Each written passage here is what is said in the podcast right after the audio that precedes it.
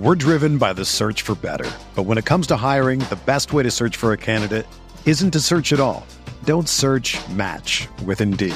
Indeed is your matching and hiring platform with over 350 million global monthly visitors, according to Indeed data, and a matching engine that helps you find quality candidates fast. Ditch the busy work. Use Indeed for scheduling, screening, and messaging so you can connect with candidates faster. Leveraging over 140 million qualifications and preferences every day, Indeed's matching engine is constantly learning from your preferences, so the more you use Indeed, the better it gets. Join more than 3.5 million businesses worldwide that use Indeed to hire great talent fast. And listeners of this show will get a $75 sponsored job credit to get your jobs more visibility at Indeed.com slash BlueWire. Just go to Indeed.com slash BlueWire right now and support our show by saying that you heard about Indeed on this podcast. That's Indeed.com slash BlueWire. Terms and conditions apply. Need to hire? You need Indeed. Welcome in, Bears fans. It's another loss for the Chicago Bears. They have now dropped to three and eight on the year, falling on the road to the Atlanta Falcons, 27 um, 24. The Bears offense not get to 30 points. The defense did give up 27 points again, and it was just kind of a another weird back and forth game. Um, the Bears did have a 17 7 lead, blew that lead in the second half and a lot of questions um, coming from this game. I'm your host, Zach Pearson. I'm joined here, as always, in the post game by Andrew Freeman. You said, Show. We're going to break all this stuff down, talk a little bit about Justin Fields, uh, an injury update, as well as the defense, um, a little play calling. I know Andrew wanted to get into that. But let's kind of just give our initial thoughts on this game, and we'll start with you, Andrew. Yeah, I mean, it, it this is one of those where we talked about it in the past how like some of these losses that the Bears have had has kind of been a, a blessing in disguise in a way because we've seen some really good stuff from the offense. Um, and Justin Fields has been playing lights out the last few weeks. Um, this game felt like a step back um, to in that sense, you know, because you know Justin Fields made some incredible plays in this one. I know we're going to break it all down, but yeah, the offense definitely regressed. And I mean, this is going up against a Falcons defense that has not been very good um, at all this year. One of the worst defenses in the NFL. So to see the Bears, you know, I know they scored 24 points, but they benefited off of a lot of short fields in the first half. And the second half, I just felt like if Justin Fields wasn't doing something spectacular on third down, like they weren't able to do anything out there. So um, very disappointed in the second half and really the final drive. You know, I'll, we'll be covering a bunch of that stuff as we get into this. But my initial thoughts are that this was a bit of a step back. Like you know, I still feel pretty good about you know Justin Fields, and but the big storyline for him is you know what's his health situation going forward because he got beat up in this one, and that's something that you don't want to see moving forward. Yeah, you're right. I think the Bears really took a step back. I mean, you look at this game, right, and the defense, for what it's worth, allowed six first downs on that opening possession of the Falcons. And you look at the offense, right? In a way, you could say that the offense really collapsed down the stretch here, right? It's like they were up 17 7 going into the second quarter or halfway through the second quarter. And then all of a sudden, I think the major turning point in this game was Cordarrelle Patterson having that 103 yard kickoff return for a touchdown. And, you know, one thing that's been such a struggle for this Bears team this year, whether it's offense, defense, or special teams, is that when the other team makes a game changing play, makes a play that changes momentum, the Bears, unfortunately, are not able to respond with a major play of their own. And real quickly, I just want to say for Justin Fields, like, we don't know the extent of his injury. It's probably going to be a collarbone or a shoulder injury, but ultimately, this is another one of those cases where Justin Fields didn't fail the Bears. The Bears failed Justin Fields because the core around him, which includes offense, defense, and special teams, didn't get the job done when it needed to be done. Yeah, and just to kind of update everyone, um, Justin Fields is being driven to the uh, medical tent for further evaluation. He was on the back of the cart leaving the game uh, immediately after. So that tells me it's the shoulder because you saw him at the end um, holding that shoulder after the, the first run where he got kind of tackled out of bounds. Um, and I guess let's just start there because for me, I thought Luke Getsy did a good job for most of the game. Um, he, he had to adjust. The, the Falcons played the run – really well. And whether it was Fields maybe with a hamstring injury, maybe his legs were kind of giving out, um, he couldn't rely on them. He came down the field on that drive in the fourth quarter that was capped off on a David Montgomery touchdown. I believe it was five for five, kept plays alive with his feet, but wasn't scrambling for first downs and wasn't running like we're used to. Now, you go to that final drive, and, and the defense, you know, they could have done a better job. They, they did hold them to a, a Younghoe Koo field goal, gave their offense the ball again for the third straight game with a chance to kind of come down and either take the lead or tie it. The play calling to me is just ridiculous. And, you know, Luke Getsy got the praise this week. He's gotten the praise the past couple weeks and deservedly so. I think I think he's been really good. Um, but I think we can kind of put the head coaching stuff to bed after this one. They come out and they run a designed run on Fields, who has been laboring pretty much all second half. Gets to the sideline, he gets out of bounds, gets tackled out of bounds, lands on that shoulder really hard, awkwardly, and the Bears have to call the timeout um, to, to give him some, you know, time to kind of recover. And the good news is it's, it's not his, you know, throwing shoulder, but it's still a, a tough injury and a half. The very next play was another run for Justin Fields. Well, what are we doing here? Open the ball, open the playbook up a little more. Let, let him throw the ball. This is one of the worst passing secondaries in the NFL. I just, you know, the play calling on those first two plays alone, you got your quarterback hurt. You weren't fooling anyone. And then your quarterback throws an interception, whether, you know, it's even Montgomery's fault, his fault, whoever's fault. I, I don't know. I, I, frankly don't care. Um, I, I think the the play calling of those first two plays really set the tone for that drive. And now you have to worry about your quarterback getting hurt, and you're going to have to potentially see Trevor Siemian um, against a, a, very, very good New York Jets defense. Go look what that Jets defense did to the Patriots in this game. The Patriots won that game on a late punt return. Go look what they did to that, to that offense in this game. It, it could get ugly next week, but yes, the health of Justin Fields is the main story. The the I don't even know how to say it, but just the ridiculous play calling at the end was just I don't know, mind boggling in my eyes. Yeah, I mean, so it, it felt like throughout this game, it, it, felt like Justin Fields was going with multiple things because I saw a shot earlier. I think it was in like either early in the fourth quarter or it was after that that last touchdown drive the Bears had in the second half, and then they showed a shot of Justin Fields getting his hamstring worked out as well. So he was banged up in this one, whether it was the hamstring or whether it was a shoulder at the end. Like clearly, um, you know, he was banged up, and I mean, you talked about it. It was just asinine for Luke Getsy to come out.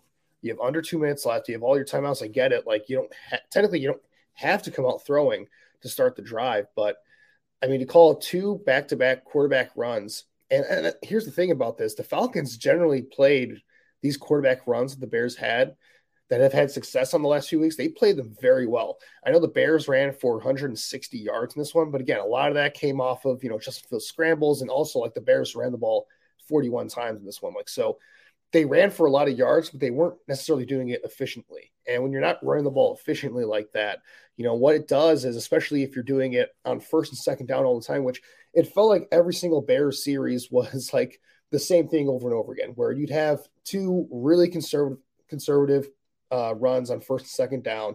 It would put you in third and long. And then Luke Getsy would say, you know, kind of put his hands in here and say, okay, well, I, you know, my runs didn't work. Justin Fields, why don't you go bail us out and do something awesome? And, you know, Justin Fields did quite a bit of that. I mean, that last touchdown drive they had was basically all Justin Fields making something out of nothing on third down because receivers weren't getting open.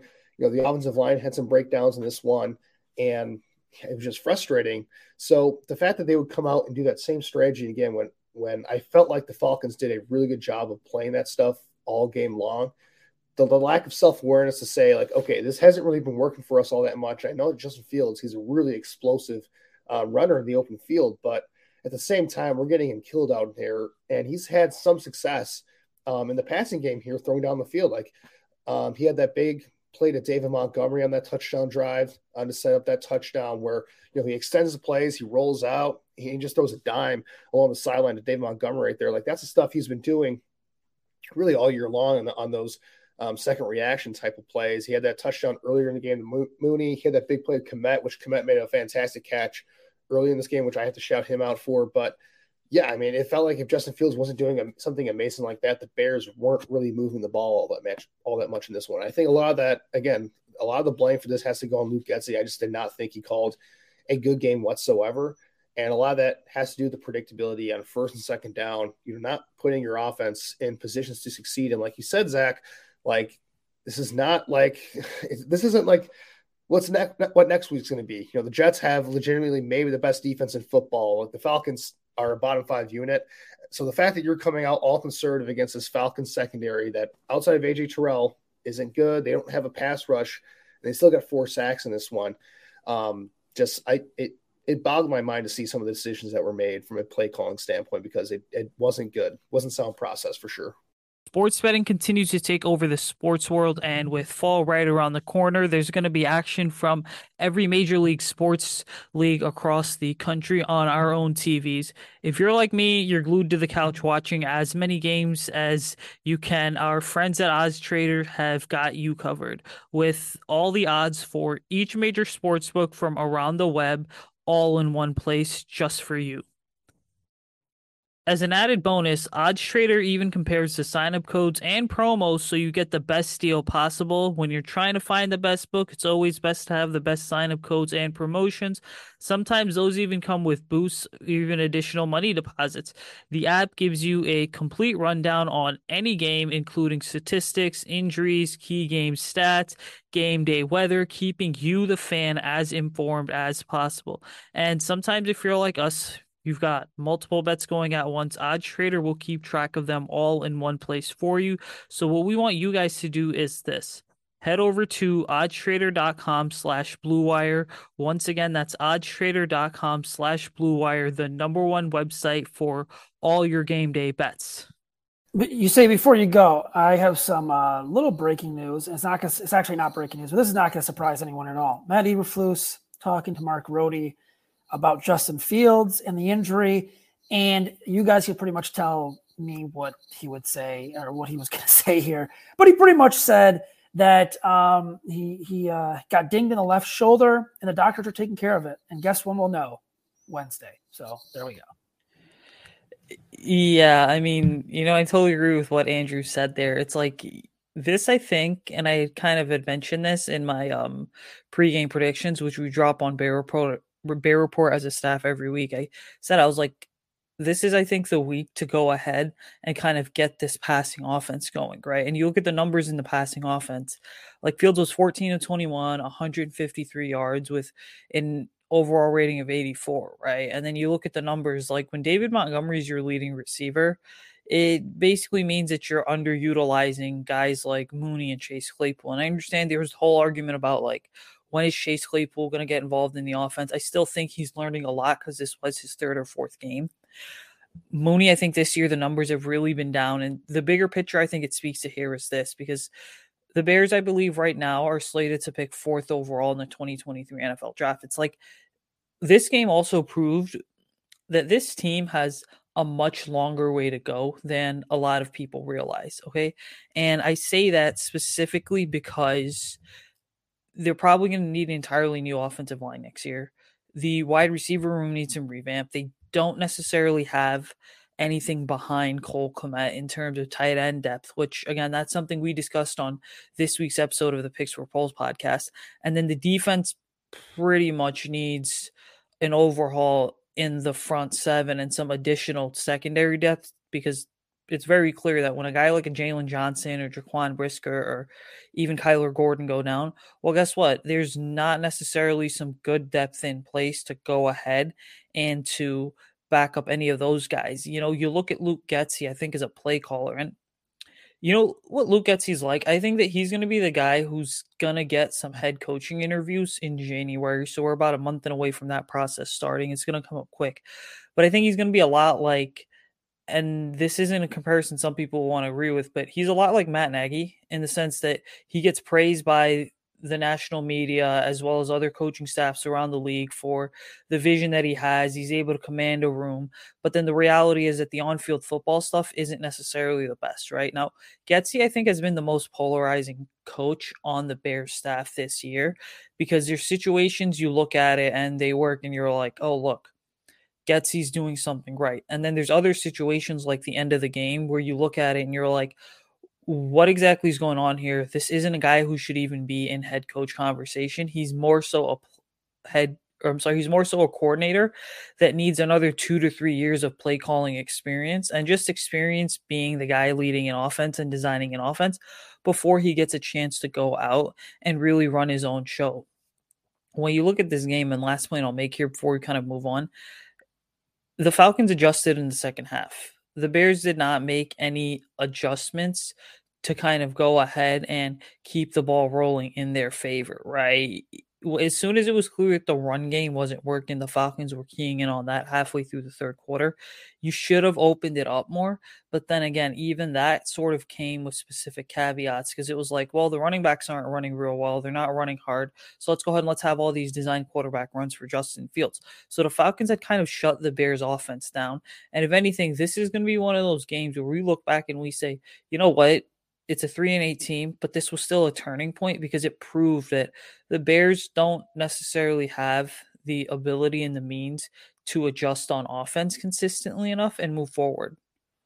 I think the biggest, one of the biggest takeaways for me um, has nothing to do with with really the quarterback. I mean, it does a little bit, but their offensive line is is putrid. It is really, really bad. I don't know why Teven Jenkins wasn't playing. I'm guessing it's because he only practiced on Friday and he's been bothered by the hip injury.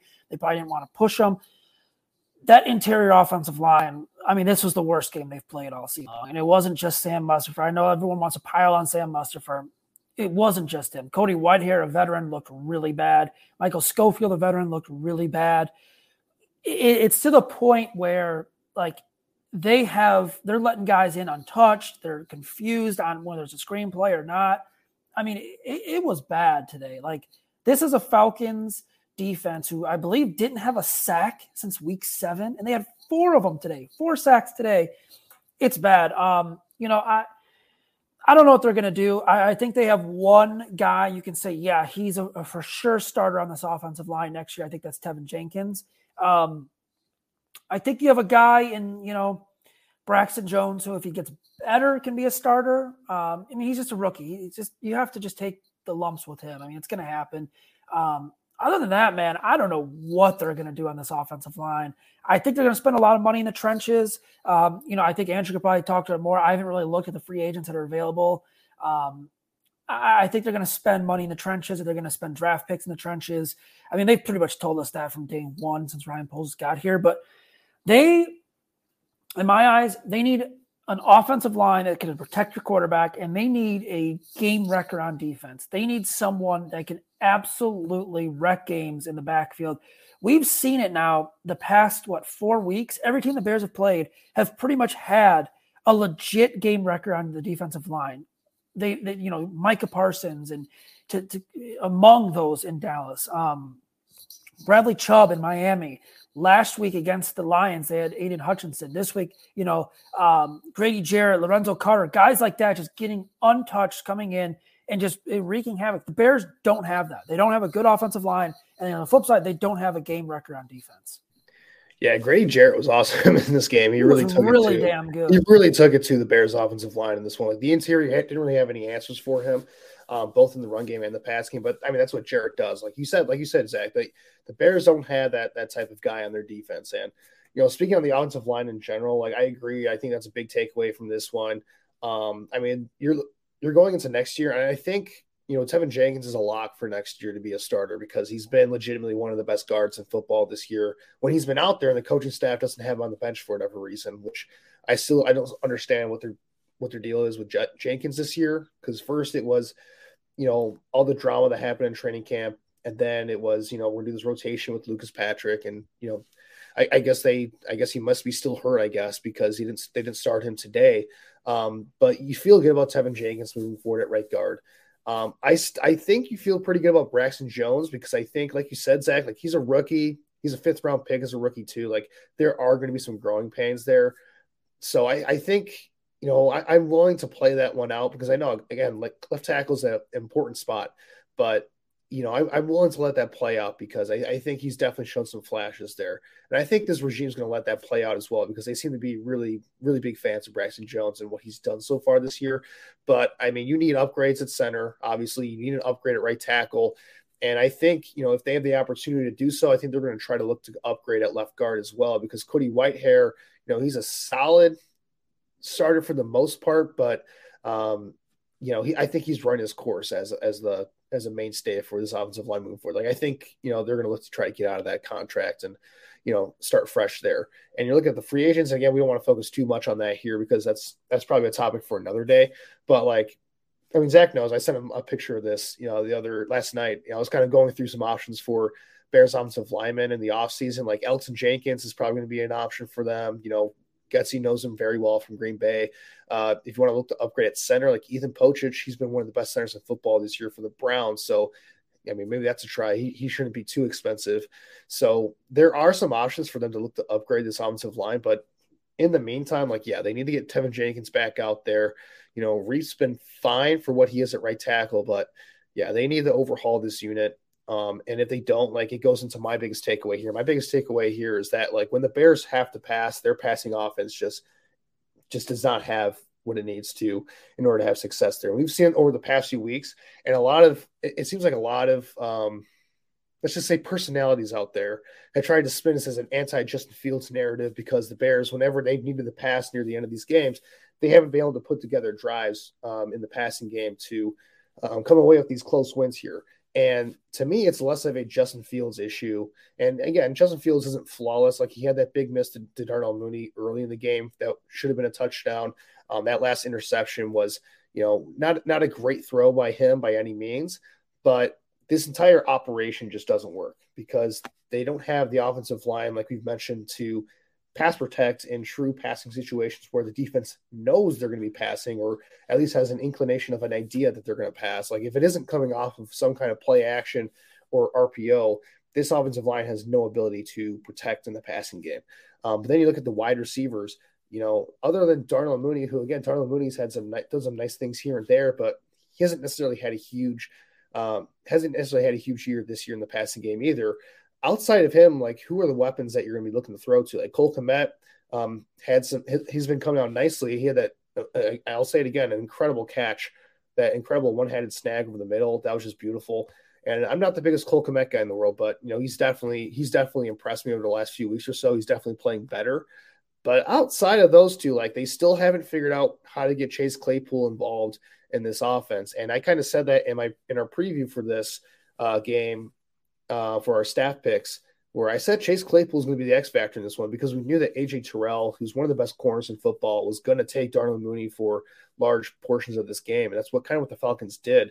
So they needed someone else to step up here, and they still haven't figured out how to use Chase Claypool. They spent a second round pick on him, and yeah, Zach, go ahead. Sorry, that's what, exactly what I was going to say. Like yeah. that's a heavy, uh, that's a really hefty price to pay, especially now.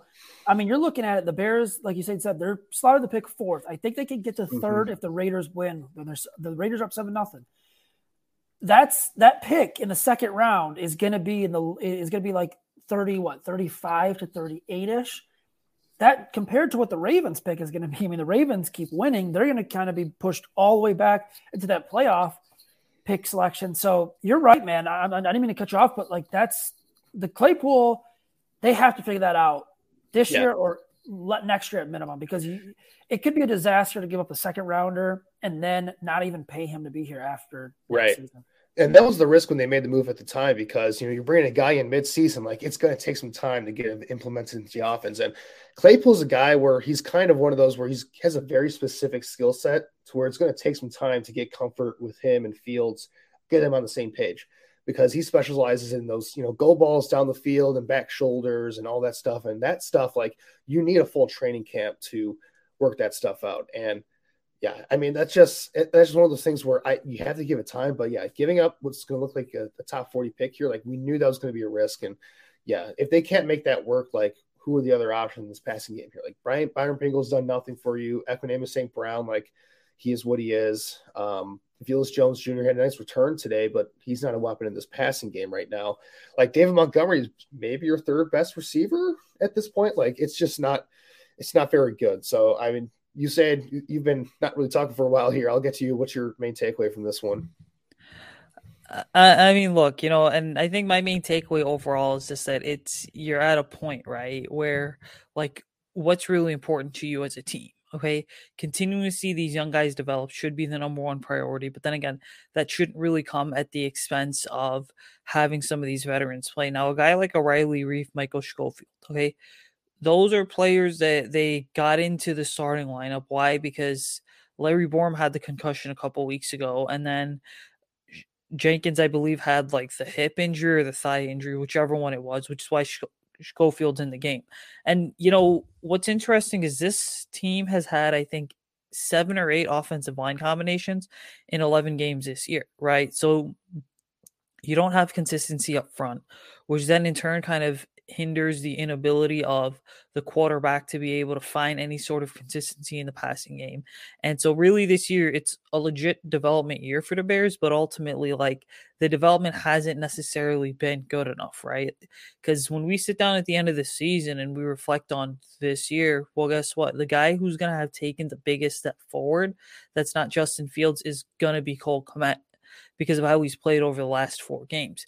But then ultimately, you look at it and it's like, in a way, I think you could begin to argue that Ryan Poles' first offseason in terms of free agent signing was as disappointing as it got, right? Because you took flyers on guys like St. Brown and Pettis. Well, they haven't done much of anything. Then you went ahead and you brought in Byron Pringle because of the Kansas City connection. And again, he had like 40 something receptions last year, but Byron Pringle he's either been injured or he's been disappointing. There's been zero in between for him. I don't even think he's found the end zone once this year. And then what you're really seeing more and more is that, like on the defensive side of the ball, cool, you have some building blocks in your secondary, but you really don't have any legitimate long term building blocks in your front seven, right? Like Justin Jones is a player I speak highly of, and I still think he's got a chance to kind of continue to develop into a building block.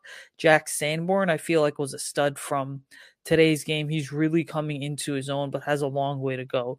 And then ultimately, I think just all around what's frustrating, right? Is that you know that the talent and the potential is there, and the only way to kind of unlock some of that talent and that potential is to get the younger guys game reps. But then again, when you just stick with some of the older players, doesn't really make a difference. And you know, side note, can we just talk for a moment? If I'm going to add my own analysis about the Claypool trade, it's like this was my fear at the time, too, that you traded for a young 23, 24 year old player who, again, coming out of Notre Dame, like, let's not be delusional here. People were very high on what Chase Claypool's would have been able to do. Now, his first season, 2020, was great.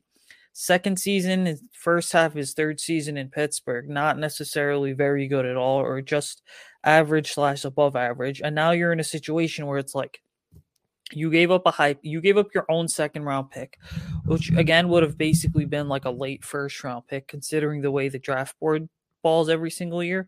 And now you're going to be picking in the back half of the second round. So you went from a situation where you could have had two day one starters, right, on your team to now you're probably looking at like a blue chip prospect. And then at most, you would really have to get lucky and see the board fall in a certain way to be able to land like another impact player. And, you know, while we're on this concept of drafting and stuff, I think that Brisker and Gordon, right, and more Gordon than Brisker had their fair shares of ups and downs in this thing. But ultimately, right, I think that Kyler Gordon is still struggling to find like any sort of legitimate consistency that's making you go, yeah, you know what? He has a real chance to like be one of the faces of secondary move forward. I think Brisker's established himself as one of those guys, but Gordon's still learning on the fly.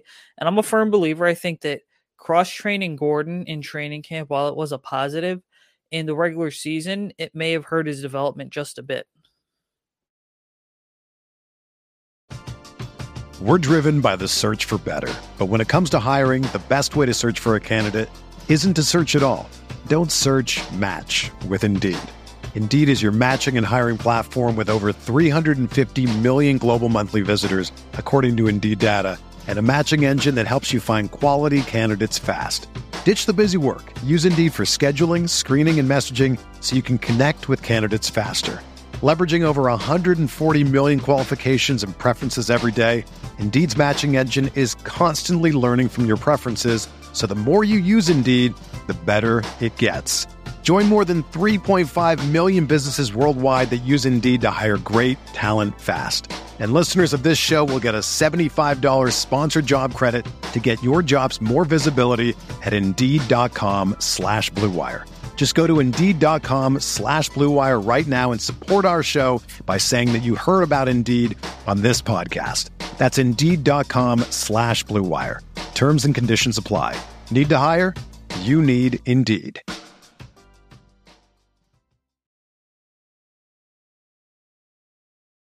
My thing is, my thing was froze. I'm sorry. Um, yeah, I mean, the thing with Gordon is though, they didn't have an option the nickel that really like once Tavon Young went down and had the injury that he had. Um, you know, Thomas Graham got everyone excited last year. Nothing against Thomas Graham, but I don't think he's starting or really playing anywhere. If anyone's wants to correct me on that. The thing with Gordon is people see, oh, he's a nickel, he's a slot, like you're wasting a second round pick on that. And I'm not advocating saying he is the he was a great pick or anything like that. Um, but the way defenses run in the NFL, I mean, your base package is pretty much nickel uh, majority of the time. Like it, that's just the, how it is in the NFL. So I just don't think they had an option. I think that they liked what they saw so much from Kindle Vildor that they believed, okay, we have a good option here in the slot. And to be honest, man, like, or you know, I don't know if you guys disagree with me. I don't think Kindle Vildor has been bad this year, like as bad as what we saw last year. So, yeah, I don't. I mean, it, it's a tough loss. It's another one of those games where everything just kind of went wrong. There's another special teams mistake. I don't think people are talking about this enough. Like the Bears have had some pretty bad special teams mistakes this year. And that's not good. Last year, last week they missed the extra point. Richard Hightower told us it was all three steps in that were wrong. Today they give up the um, the 103 yard kickoff return.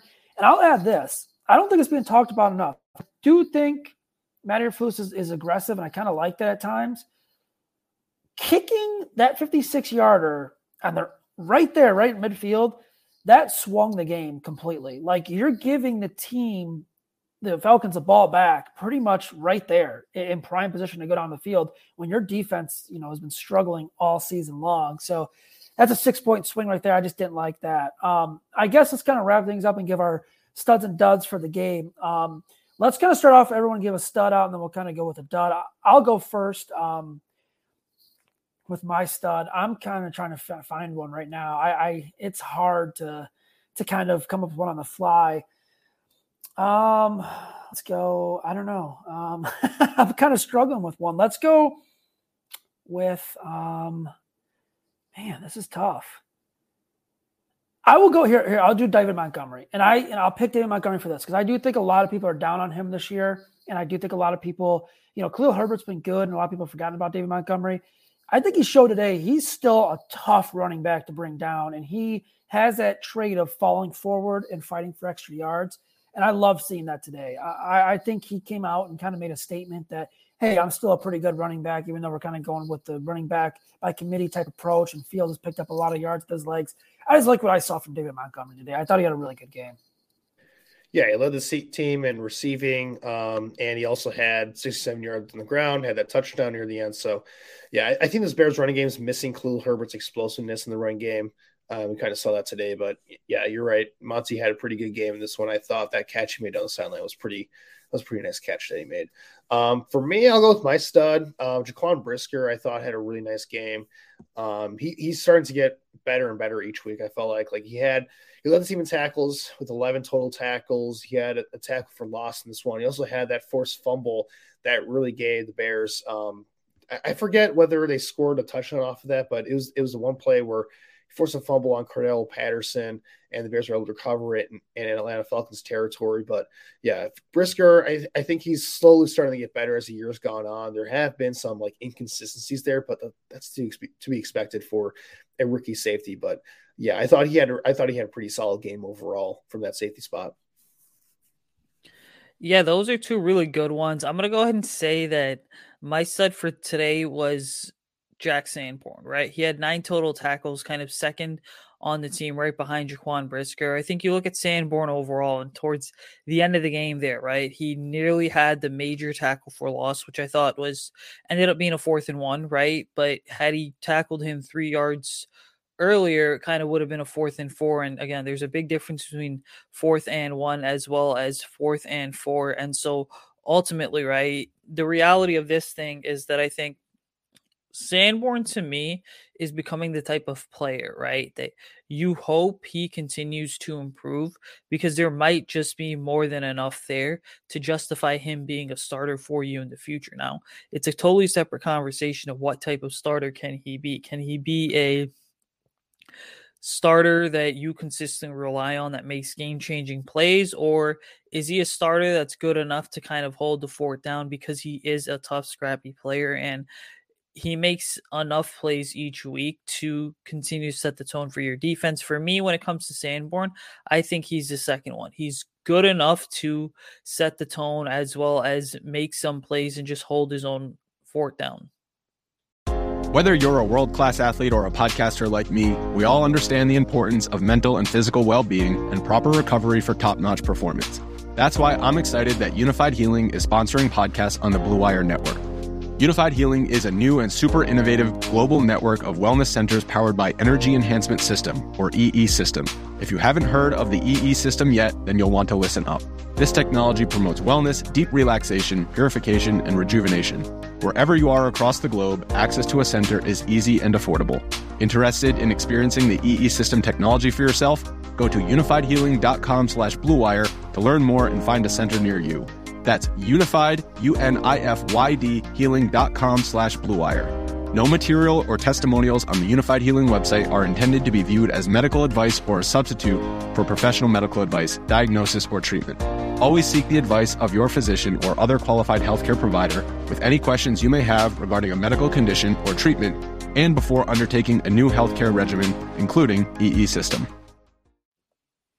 Yeah, you know that play at the end. I mean, he's. I think he's got the speed instincts. He needs to kind of bulk up though. Like he he he needs to get some more strength on him to make those tackles. But I mean, those Falcons running backs, man, those guys are tough to bring down. All three of them.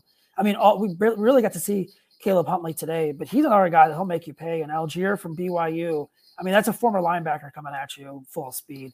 Um, my dud today, I'm, I'm going to go with the defensive line um, offensive line. I'm going to go with the trenches. I just think the Bears got totally outplayed in the trenches. Um, that was pretty much the biggest difference in, the game. Offensive, we're not blocking, giving Justin Fields a lot of time. Defensively, not enough pressure on Marcus Mariota. Um, they really struggled in that area. So I'm going to go with the trenches, the offensive line, defensive line for my dud today. Really making me excited. Looking forward to this tracking the trenches I got this week, Zach. Good luck. Kudos, kudos. hey, and, and guess what? It doesn't get much easier. Next week no. they got the Jets. I think they got f- four games remaining against top ten pass rushes in terms of sacks in the NFL. Yeah, it could, it could get pretty ugly pretty quickly on there. But uh, uh, for me, I think I'm gonna go with Getsy's play calling was kind of a dud for me today. Like this offense has had some more success over the last month or so, and Getsy deserves a lot of credit for that. Um, and adjusting on the fly midseason to kind of get Justin Fields involved as a runner uh, much more. Um, today, it felt like it kind of overcorrected on that, where he was too willing to have just use Justin Fields as a runner to the point where the Falcons were keying in on it, and they they clearly had a game plan for it, and they shut it down. Um, and it's just one of those things where I get it. There's there's not a ton of talent in this passing game right now, but at some point, like when is Getsy going to like open this thing up a little bit and give Justin Fields a chance to really show what he has as a passer consistently? And there are ways to protect this offensive line. Um, besides running the ball on first and second down every single time because when you do that, it just it makes it harder for them in third downs uh, consistently to pass protect. And yeah, I, I just wasn't impressed with what he did. The second half was just it was just really bad. Like it was an abomination on that final drive as well. Um, I, I remember I think it was the second drive they had in the second half where they called like two screens in a row in second and third down. And it's like the Falcons sniffed it out every single time. Like they knew those stuff were, were coming. So um, yeah, just v- way too conservative, and especially against a defense like the Falcons, where you could afford, I think, to take more chances. Um, it just felt like a missed opportunity for me. So Getsy, while he's improved as the season has gone on, this is definitely a step back for him, and it's just one of those things where he's got to get back to the drawing board. And I think the guy can scheme up a running game. I, I got to give him credit for that, but this passing game right now is just really underwhelming, and a lot of that has to do with the play calling.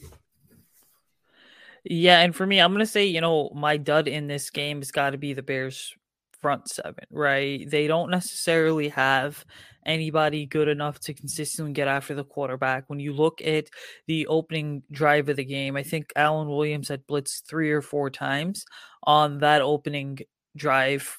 But then ultimately you look at it and you're just like, okay, they can't get after the quarterback unless they blitz heavy. And then the problem with that is that they don't have linebackers that I think are good enough in coverage to kind of hold the fort down either. And they're certainly not in a position to send the entire house on blitzes either. So that front seven, it's going to be something next year where, and going into the off season as well as the rest of the season, like you're just going to have to hopefully hope that the Bears can hold this thing down till the end of the year because we got like seven or eight games remaining. And then next year, you know, it's like you mentioned earlier, Zach, they need to find impact players that are able to get after the quarterback. Okay. And it's not just a stud pass rusher. I think it's a stud interior defensive lineman too. They tried bringing that guy in with Larry Ogunjobi, but he had a failed physical. And so naturally things did not work out there. So this front seven, I mean, we're far from seeing what it can do when there is talent,